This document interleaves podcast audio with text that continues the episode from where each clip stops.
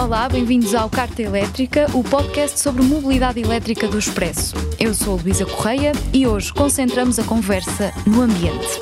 Já lá vamos. Antes, dizer-lhe que pode enviar as suas dúvidas pelo WhatsApp para o número nove três zero, quatro quatro zero, sete cinco zero.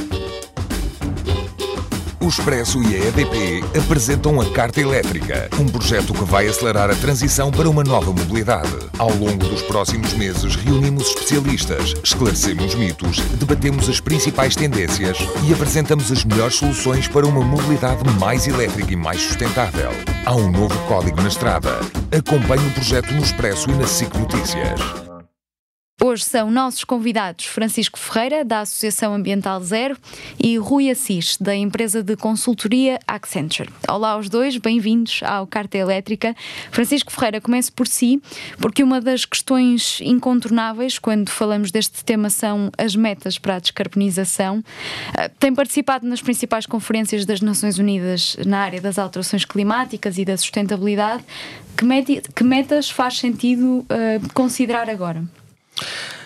Vamos lá ver, nós temos à escala europeia uma meta de hum, é, redução é, muito elevada já para dois mil e trinta, de cinquenta e cinco por cento das nossas emissões de gases de efeito de estufa entre mil novecentos e noventa e, portanto, esse ano de dois mil e trinta, e depois atingirmos a chamada neutralidade climática em dois mil e cinquenta.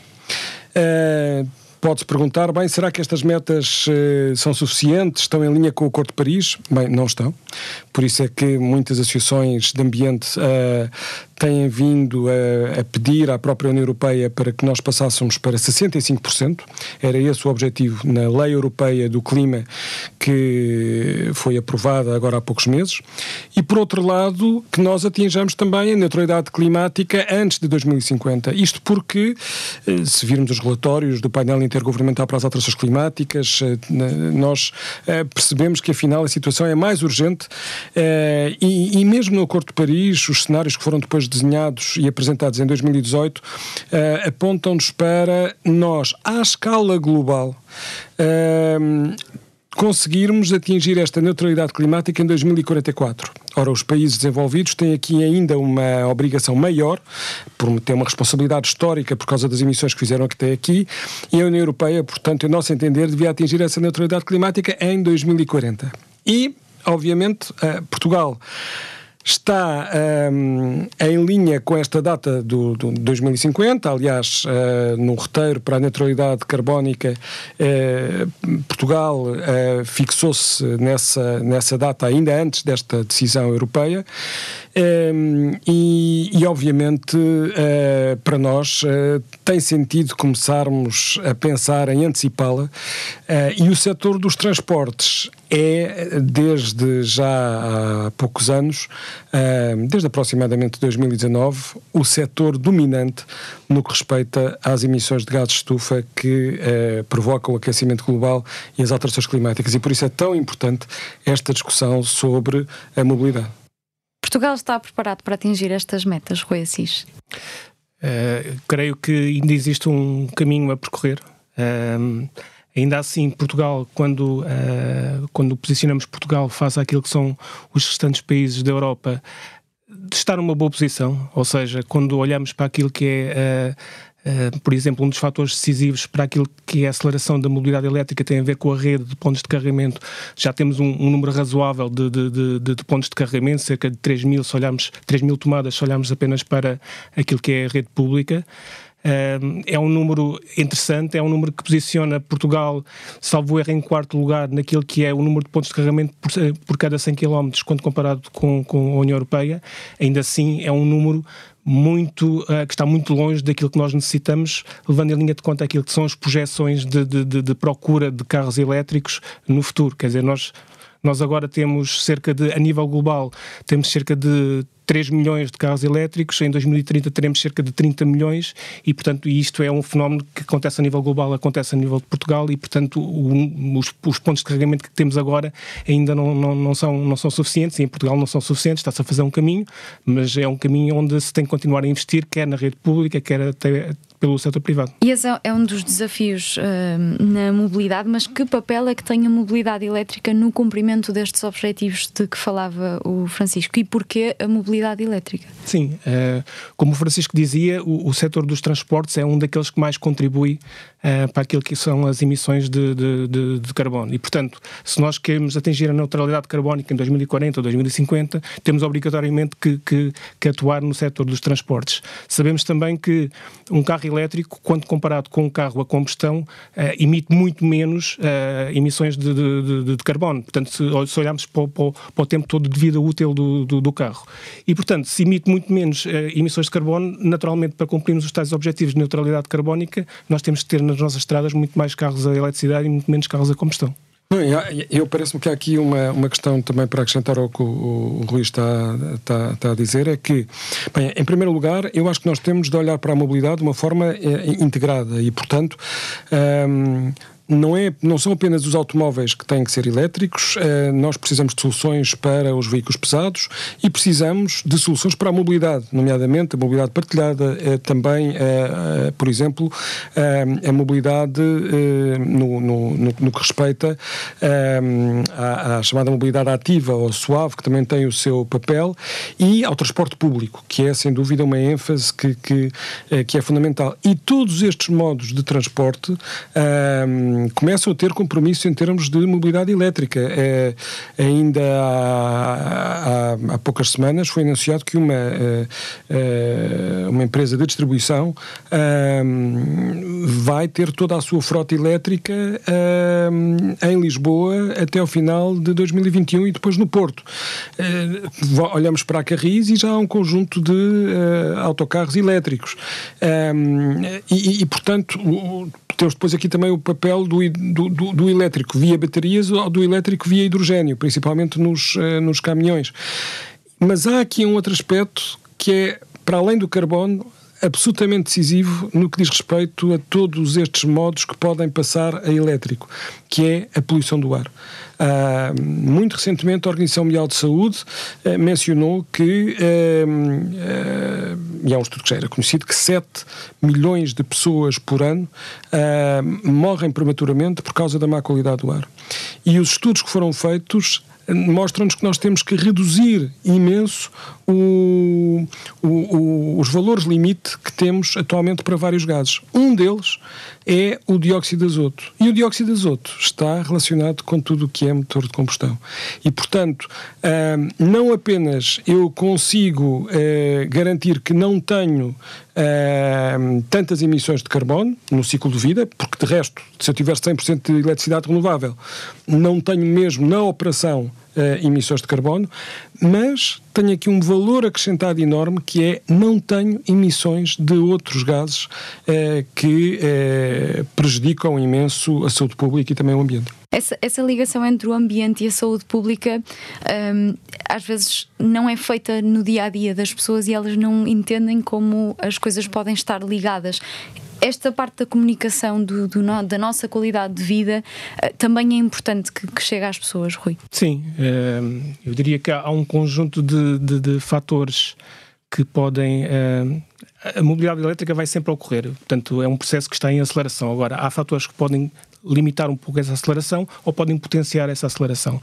E um dos fatores tem a ver exatamente com, com o tema de, de, de educação e de comunicação e, e, e nesse sentido, penso que inclusivamente esta iniciativa onde nós estamos hoje é, é um bom exemplo de, de uma iniciativa com, com, com, com cariz quase pedagógico para promover uma discussão mais alargada sobre os temas de mobilidade elétrica na, na, na, na, na sociedade portuguesa. E nesse sentido é também ele próprio um fator uh, acelerador da mobilidade elétrica. E depois explicar a, a às pessoas as vantagens da mobilidade elétrica, mas também aquilo que são os novos hábitos de um condutor de um carro elétrico, porque a verdade é que a experiência de condução de um carro elétrico, a experiência como um todo, é, é, é diferente de um carro a combustão. Isso é fundamental. As pessoas precisam de perceber que há ali uma mudança e, e entender qual é o impacto que isso possa ter na sua rotina. Portanto, há aqui um tema de educação também. Um, há outras iniciativas, e a E D P, por exemplo, tem um, uma iniciativa muito interessante, onde tem uma app que uh, ajuda a potenciais uh, condutores de carros elétricos a perceber, em função da sua rotina de condução, se o carro elétrico se adequa ou não àquilo que é o seu padrão de, de, de consumo. Uh, há um tema de, de ansiedade associada ao processo de compra de um carro elétrico que ainda existe, tem a ver com temas de autonomia, tem a ver com temas do, do, do preço, e há aqui também um tema de educação. Quando uma pessoa vai comprar um carro elétrico, tem que entender como é que, como é que olha para o preço do carro, não olhar só para o preço do carro direto, olhar para o custo total de posse do, do, do veículo. Tem que se desmistificar também o, o tema da, da, da autonomia, de alguma forma. Se eu, no, no meu dia-a-dia, ou noventa e cinco por cento das minhas viagens faço vinte quilómetros diários, provavelmente o tema da autonomia já não é, já não é uma questão uh, relevante, e portanto uh, todo esse processo de educação acho que cabe-nos a nós todos, a todos os intervenientes nesta, nesta área de, de, de, de mobilidade, e é fundamental para acelerar o processo de, de, de, de, de aceleração da mobilidade elétrica. Ah, mas há, mas há, há aqui um momento também meu de publicidade, que é um, a Zero uh, faz agora um ano e pouco, não, um ano e meio talvez, lançou precisamente um site que é o mob zero ponto pt, Um, onde as pessoas podem, e foi, e foi um êxito, aliás, porque teve imensa, teve milhares e milhares de simulações. As pessoas podem simular a comparação entre uh, adquirirem e utilizarem um veículo elétrico versus um veículo a combustão, seja ele a gasóleo ou a gasolina. E há um aspecto absolutamente decisivo que as pessoas não fazem contas, uh, porque habitualmente nós fazemos as contas ao quê? Fazemos as contas ao preço da eletricidade, quantos quilowatts-hora é que vai gastar ao cem, ok, isso versus o preço da gasolina ou do gasóleo, mas há, há um fator decisivo que é a manutenção, e que eh, no caso de um veículo elétrico é muitíssimo, mas muitíssimo mais baixo, e portanto eh, isso eh, para, para, para, para quem tem eh, para quem deve fazer as contas no, no, no seu global eh, é muito importante. Há um outro aspecto pequenino, já que estamos a falar da ligação da mobilidade elétrica com o ambiente, é que não há uh, soluções uh, cem por cento verdes. Portanto... Sim, ia-lhe perguntar, ia-lhe perguntar isso, porque nós já, já tentámos responder a alguns mitos sobre os carros elétricos no, no outro episódio, e um será apenas dedicado às baterias, mas é comum chegarmos à questão do que é que acontece no final de vida uh, das baterias e sobre a exploração de lítio. Uh, Um veículo elétrico é totalmente amigo do ambiente? Não, claro que não. Uh, aliás, quer dizer, mobilidade verdadeiramente amiga do ambiente é andarmos a pé. Pronto, aí, porque mesmo a bicicleta, uh, apesar de ser o meio de transporte mais eficiente, uh, pronto, e, exige materiais, exige energia uh, extra que não a nossa, não é? E, e, portanto, uh, nós temos de ter consciência que uh, o, o fundamental é compararmos as vantagens e as desvantagens e a pegada, não apenas carbónica, mas também uh, a pegada material, energética, das várias soluções. Obviamente aqui o veículo elétrico surge com... com com um problema significativo, que é o, o recurso ao, ao lítio e, portanto, às baterias que, que, eh, que são necessárias. Apesar de, e o Rui disse, quando eu faço a avaliação, quer em termos materiais, quer em termos eh, energéticos e de emissões de carbono, não tem nada a ver eh, a, a pegada, portanto, de um, de um veículo a combustão com um veículo elétrico. Também temos de sustentabilidade, o saldo e, portanto, é positivo. O saldo é positivo. Depois põe-se a questão de, ok, então de onde é que vem esse lítio? Como é que vem, vem de Portugal? Vamos ter que ter minas em Portugal ou não? Uh, em que sítio é que é? E, portanto, uh, uh, e aí a Zero tem-se pronunciado sobre que, quer dizer, para, para nós uh, não tem sentido excluir a existência de minas de lítio em Portugal. Uh, por outro lado, também uh, é preciso olhar para a sua dimensão e para os locais específicos. E, portanto, há casos em que nós dizemos que não, há casos em que certamente consideramos aceitáveis se as medidas todas forem tomadas. Em relação a, a, a, ao, ao carro no seu fim de vida, uh, nós neste momento temos que, que, que garantir uh, que noventa e cinco por cento, uh, e penso que esta percentagem até vai passar a ser maior, do veículo tem que ser uh, integralmente uh, reciclado, uh, os materiais que lá estão. E no que diz respeito às baterias, o, o fundamental uh, é percebermos que a bateria, mesmo depois já não ser uh, eficiente para um veículo, ela é eficiente para ser utilizada uh, noutro tipo de instalação, instalações, por exemplo, num, num estádio, como é o caso da, da, uh, de Amsterdão, uh, em que o armazenamento de, de, de, de eletricidade é feita por baterias usadas de automóveis, uh, ou em minha casa, por exemplo, se eu tiver um fotovoltaico e, portanto, quiser acumular parte dessa eletricidade para usar à noite, uh, portanto, as baterias têm uma segunda, terceira, quarta vidas. E o fundamental das baterias é aquilo que a legislação europeia uh, está ainda a regular. Portanto, é uma legislação que começou com a presidência portuguesa, vai agora, está agora ainda com a, com a presidência eslovena, vamos ver se termina ou não, que é uh, garantir que uh, eu nas baterias incorporo o lítio e outros metais reciclados. O problema aqui é que nós podemos dizer, então, mas se isso é fácil de fazer, vamos para a frente. Pois, o problema é que, mais do que ser fácil de fazer, é que o mercado, infelizmente, coloca o lítio à escala mundial a um preço muitíssimo mais barato, uh, tirado da mina, do que, isto já depois de processado, etcétera, do que o lítio que possa ser reciclado Das, das baterias. E, portanto, eu tenho que obrigar uh, mesmo a que, uh, a que essa incorporação seja feita para eu, não, para eu não continuar a extrair cada vez mais e mais uh, metais que são fundamentais uh, para este tipo de transição. Rui, como é que se faz esta mudança de paradigma? Porque já aqui ouvimos falar de algumas empresas que, que se comprometem a, a mudar, por exemplo, a frota, mas agora, por exemplo, este problema que o Francisco apresenta, como é que se pode resolver? Um dos fatores que uh, nós acreditamos que uh, pode também acelerar aquilo que é a adoção de mobilidade elétrica tem a ver com a criação de uma experiência para o, para o cliente, para o condutor de um carro elétrico, uma experiência que seja integrada. E essa experiência pressupõe olhar para a jornada toda de um condutor de carro elétrico de uma forma relativamente holística, desde o momento em que ele está a pensar, ponderar, comprar um carro elétrico, ao momento em que compra o carro elétrico, ao momento em que usa e ao momento em que se desfaz do carro elétrico. Mas, portanto, estas mudanças de paradigma no mercado vão começar pelos consumidores? Vão cons... não... Não, é, não vão começar, mas têm de ser incentivadas com a mudança de hábitos dos consumidores? Vai, vão, exatamente, tem que haver uma mudança de hábitos do, do, do, dos consumidores, mas essa mudança de hábitos tem de ser incentivada. Nós há pouco falámos do, do, do tema do, do, do preço, e só para, enfim, para complementar um pouco o que o Francisco estava a dizer, o preço neste momento pode ser um, um fator ainda que cria alguma ansiedade, algum, que pode, pode não ser um, um potenciador da, da, da compra de um carro elétrico. E quando olhamos para o tema do preço, nós temos que olhar em duas perspectivas. Uma primeira perspectiva tem a ver com aquilo que nós entendemos que é um fator mais uh, uh, psicológico, que é fazer a paridade com, do, do preço entre um carro com um determinado conjunto de características elétrico e um carro com as mesmas características da combustão. E quando nós fazemos essa paridade de preço, provavelmente ainda não temos, ainda não chegámos à paridade. Ou seja, ah, mas já não falta muito tempo. Não falta muito tempo, mas ainda não chegámos totalmente à paridade e, e o, o que isso quer dizer é que muitas vezes, enquanto não chegarmos a essa paridade, uh, temas como benefícios, uh, um quadro de incentivos, benefícios fiscais podem ajudar a compensar e atingir essa paridade, mas como o Francisco estava a dizer, com o avanço tecnológico a paridade vai rapidamente uh, uh, atingir-se e, portanto, a partir desse momento não é preciso incentivos adicionais, porque o mercado funciona normalmente, mas este aqui é o fator, uh, digamos, psicológico, é, é chegar a um stand, comparo dois carros e um é mais caro do que o outro.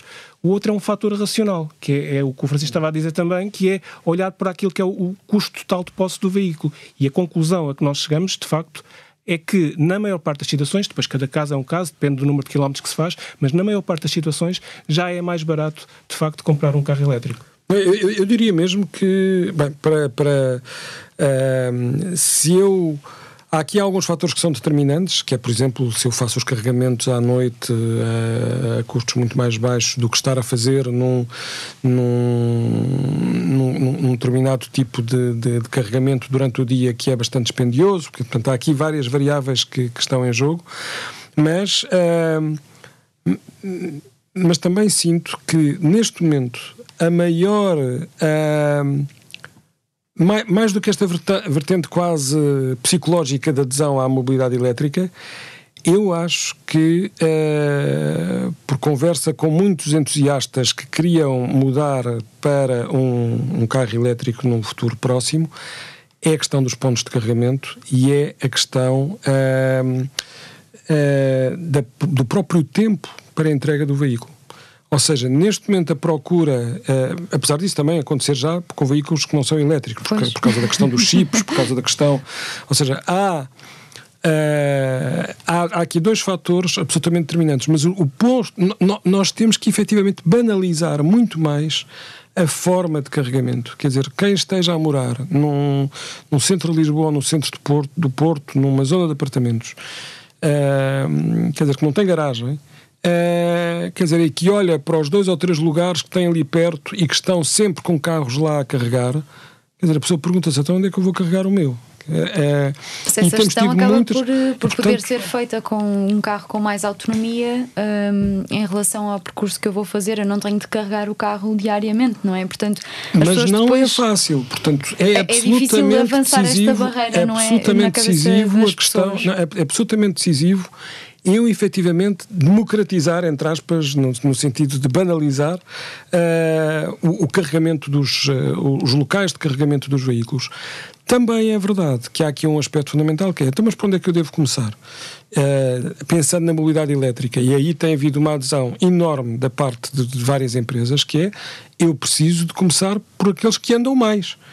E, e aqui uh, nós temos as frotas, uh, frotas de distribuição, temos uh, os casos também da, da, uh, que deveríamos incentivar muito mais, eu diria quase obrigar, que é as frotas de táxis, por exemplo, uh, que, que, que têm perfeitamente margem de manobra para, para o fazer, e temos compromissos já de empresas como, eu, eu acho que posso dizer as três, portanto aí não há problemas de concorrência, a Bolt, a Uber, a, a Free Now, uh, em que, por exemplo, todas elas têm uma frota progressivamente elétrica, e a própria Uber tem um compromisso que, que, que assinou com a Federação Europeia de Transportes e Ambiente e com a Zero de, em dois mil e vinte e cinco, garantir eh, que cinquenta por cento das viagens, e em algumas capitais cem por cento das viagens, e nós esperamos que uma delas seja Lisboa, eh, sejam viagens elétricas. Portanto, eh, e aí é que é fundamental, porque esses fazem muitos quilómetros e, portanto, esses acabam por ter um peso muito grande na redução da poluição e na descarbonização. E é por aí que pode começar o, o incentivo, não é? Porque e aí esses próprios... Maior de... e, e conseguem eles próprios já ter os seus... postos de carregamento, conseguir ter a sua infraestrutura e também não sobrecarregar aquilo que é o acesso do restante público a esses, a esses mesmos carregamentos.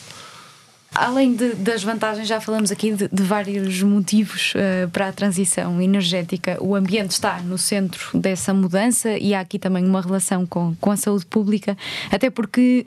isto traduz-se em, em menos ruído nas cidades, além da, da, da menor emissão de, de gases com efeito de estufa. Rui, como é que, como é que poderão ser as cidades do, do futuro? Vão ser cidades muito mais silenciosas, vão ser cidades elétricas, uh, ou seja, este é um movimento que, que, enfim, que já não, não, está num ponto de não retorno.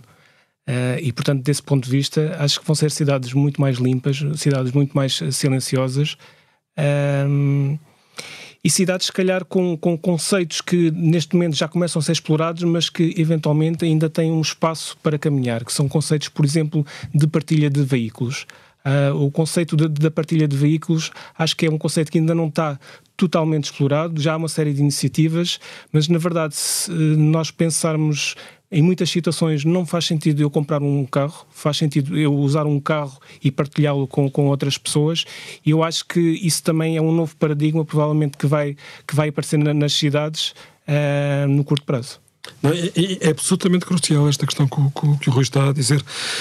Efetivamente, nós temos que nos desligar da posse do veículo e de termos que ter a certeza que temos um veículo à porta que é nosso e que nós podemos utilizar, para garantir que temos serviços de mobilidade e, além disso, entender a mobilidade de uma forma muito mais diversificada, que é, eu posso usar um bocadinho o carro, mas a seguir eu mudo para o comboio, a seguir eu vou de trotinete. Quer dizer, isto é, não é, é, é, é eu ter por objetivo...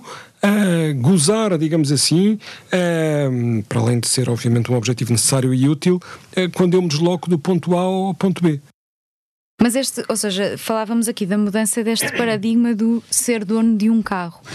Um, Isso já não devia ter acontecido antes, quando ainda não se falava tanto da transição uh, energética para uma mobilidade elétrica? Ou seja, será que nós já devíamos estar a olhar para, este, para esta posse de um carro de forma diferente, quando ainda todos os carros andavam a, a combustão? Não é agora dar um passo, não, eu, eu acho que aqui um, um, um aspecto, duplo passo. Eu acho que há aqui um aspecto decisivo, que é, para nós termos estes serviços de mobilidade, a digitalização é absolutamente crucial. E, portanto, o que acontece é que nós, ah, para garantirmos que temos, eh, por exemplo, se eu estiver em minha casa e não tiver um carro e precisar de ir num estante à farmácia X e aí são, e é meia-noite e eu não, não, não, não tenho como que me deslocar, eu neste momento tenho uma oferta de serviço muito mais eh, simplificada e, e direta e com acesso ao preço, etcétera, porque tenho uma plataforma digital que me permite eh, chamar um carro e, e, ou uma moto, ou, uma moto, ou utilizar aquilo que eu quiser e, portanto, É, e, e portanto ir até ao outro local, do que aqui há uns anos atrás, em que eu não tinha essa possibilidade. Tinha o táxi, uh, mas o táxi que estava na praça de táxis, ou talvez passasse um perto, e portanto toda esta componente digital é absolutamente crucial para eu conseguir uh, otimizar a mobilidade elétrica uh, partilhada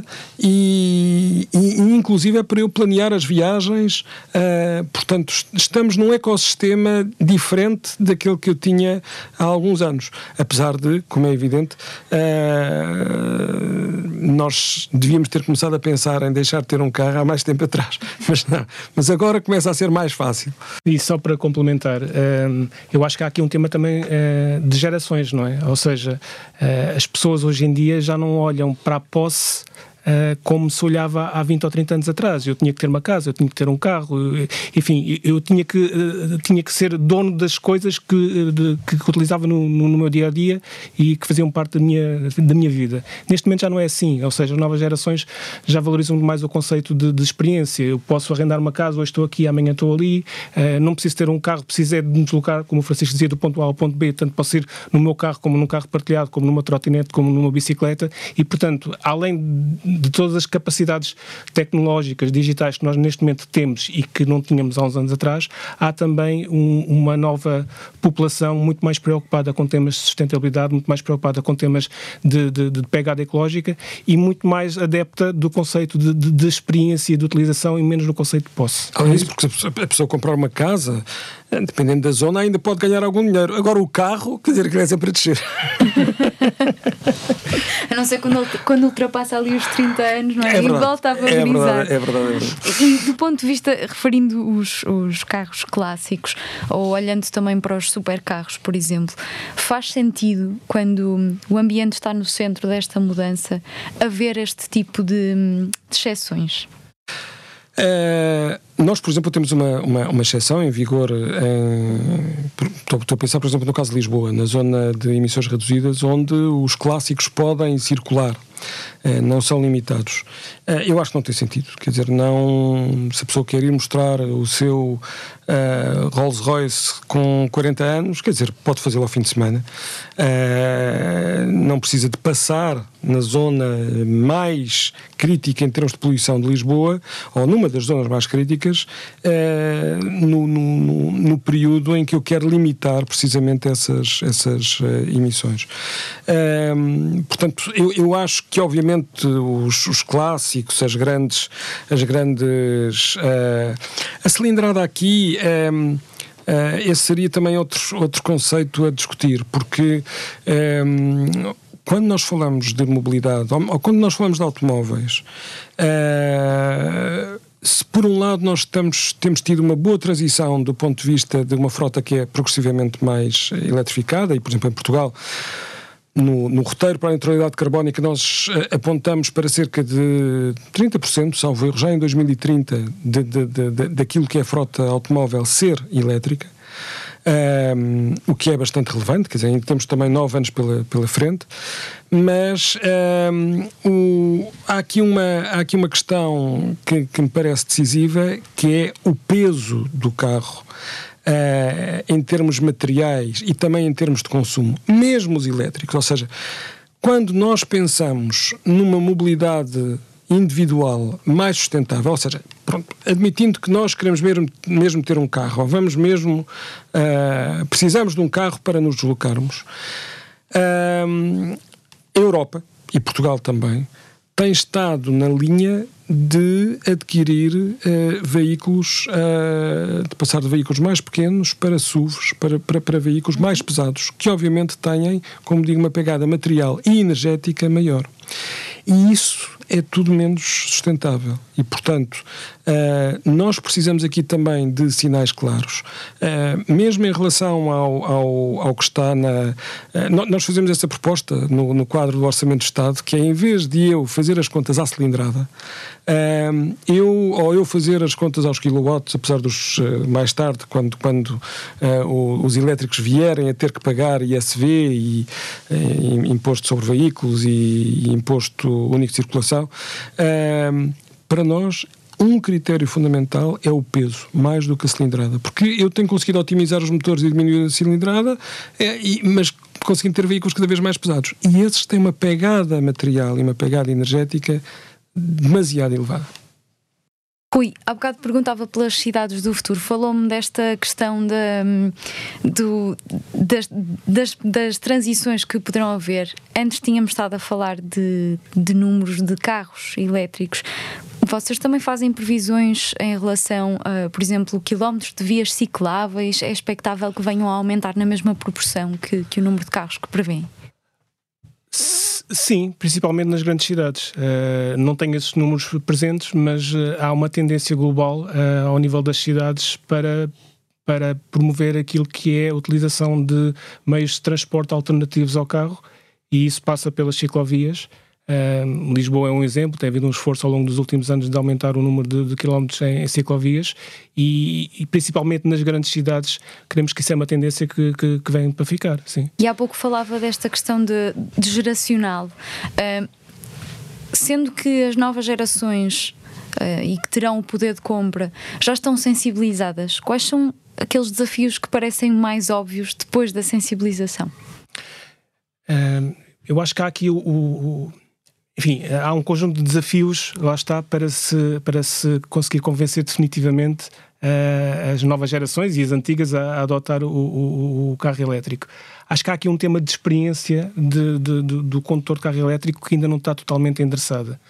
Uh, quando nós falamos de mobilidade elétrica, estamos a falar de, de, um, de um ecossistema de, de, de entidades que está aqui envolvida a gravitar. Estamos a falar de, dos fabricantes de automóveis, do, do, dos concessionários que vendem os automóveis, estamos a falar das empresas que vendem, eh, vendem a eletricidade, estamos a falar dos operadores dos pontos de carregamento, de, de rede pública, e o que nós sentimos neste momento é que uh, cada uma destas entidades ainda olha para a experiência do, do, do condutor de um carro elétrico, olha, tendo em consideração o seu, o seu, o seu, o seu uh, espectro de, de atuação estrito e não olha de uma forma holística. E enquanto não olhar de uma forma holística, enquanto não se entender qual é que é a jornada toda do, do, do, do condutor uh, do, de um carro elétrico, um, e, e tentar ouvir o cliente, o que é que ele valoriza mais, e pensar quais é que são os diferentes pontos que são relevantes. Quando eu penso comprar um carro, quando eu compro um carro, quando eu utilizo um carro, quando eu me desfaço de um carro, Uh, acho que vai ser difícil ter uma experiência integrada, vai ser sempre fragmentada, e, e isso vai condicionar aquilo que é uh, o ritmo da adoção de, de, de um carro elétrico. Um condutor de carro elétrico tipicamente olha para temas de simplicidade, de conveniência, de poupança, uh, e a simplicidade ou a facilidade tem muito a ver com o tema que nós já falámos dos pontos de carregamento. Eu tenho que conseguir encontrar rapidamente um ponto de carregamento. A rede que nós temos neste momento não é suficiente para aquilo que nós antecipamos que seja a procura futura e, inclusive, já para a procura atual, já, enfim, já tem algumas limitações. Depois há um tema de, associado também ao tema da experiência, que é, eu quando chego a um ponto de carregamento tenho que ter a certeza que está a funcionar. Eu não sei os números em Portugal, mas a nível europeu, um em cada seis pontos de carregamento não estão a funcionar. Isso é frustrante do ponto de vista de, de, de, de experiência e, no fundo, a é um fator dissuador de, de, de, da compra de um, de, um, de um carro elétrico. E, portanto, há aqui assim todo um conjunto de, de fatores associados a, a, aos pontos de carregamento. Depois há o tema da poupança, que nós já falámos, do, do tal... Do, do conceito de preço psicológico e preço uh, racional. E há o tema depois de toda... Um, toda a facilidade. Eu tenho que, uh, tenho que ser mais rápido eu carregar um carro. E isso vai evoluir com a tecnologia, com a tecnologia dos pontos de carregamento e com a tecnologia dos, das próprias viaturas. Uh, eu, neste momento, para abastecer um automóvel demoro dois minutos. para carregar um carro totalmente demora muitíssimo mais. E, portanto, isso também é algo que com a tecnologia vai, vai passar a ser uh, mais fácil, mas, acima de tudo, uh, aqui o, o, a mensagem-chave é que se tem que ter uma, uma visão integrada de qual é a experiência, e para isso as empresas têm que fazer parcerias, têm que trabalhar em, num conceito de, de quase de ecossistema e olhar para a jornada toda do condutor de carro elétrico de uma forma muito, muito holística, end-to-end. E, e olhando aqui só para, para esta questão do final de vida do veículo, Francisco, é expectável que, como em tudo, o avanço da tecnologia também resolva as questões, como estava a falar há pouco, um, do lítio reciclado e, e do que acontece depois às baterias e, e aos próprios carros, não é? Não, neste momento nós já temos parte dessas soluções, não é? Quer dizer, neste momento uma bateria já não é deitada fora de forma alguma, quer dizer, há ali um valor enorme e, e ela é efetivamente aproveitada. Um, agora, eu preciso é de ter, um, ter aqui legislação Uh, fundamental para me obrigar a, a, a fazer, a, a trabalhar em vários aspectos, acima de tudo, uh, sem dúvida, na, na, onde eu vou buscar os materiais, ir buscá-los à reciclagem em vez de ir buscá-los uh, à mina, uh, ser mais eficiente, ter um design uh, tão ambientalmente uh, possível para reduzir, portanto, os, os, os custos e, e, e, e é fundamental realmente. Há aqui um, eu juntar o trabalho que deve ser um trabalho uh, da parte das empresas, da, da, da indústria, de quem fabrica e quem depois vai usar uh, os materiais quando chegam ao, ao, ao final de vida, com um trabalho de, de concepção daquilo que são cidades com uma mobilidade mais sustentável e, por último, com um, pessoas que querem uh, usar o seu direito e o prazer de, de, de, de uma mobilidade sustentável e para nas suas deslocações casa-trabalho e, e que essa mobilidade seja tão otimizada quanto possível do ponto de vista da descarbonização uh, e das necessidades das pessoas e também vistas de forma integrada, ou seja, quando nós às vezes pensamos, bem, isto é só um problema do carro elétrico, não, não, não, isto é um problema de olhar para o futuro das cidades, para o seu ordenamento, para onde estão os empregos e onde as pessoas uh, vivem, ou seja, o ecossistema da mobilidade elétrica, um pouco em linha como o Rui dizia, é algo que uh, nos deve fazer ligar todos os pontos daquilo que é nós termos uma melhor qualidade de vida e um melhor bem-estar. E é assim que terminamos por hoje mais um Carta Elétrica. A cada quinze dias pode contar com a análise a uma nova mobilidade. Já sabe que pode enviar-nos as suas questões através do WhatsApp para o número nove três zero, quatro quatro zero, sete cinco zero. Acompanhe o projeto também no Expresso e na S I C Notícias. Até à próxima.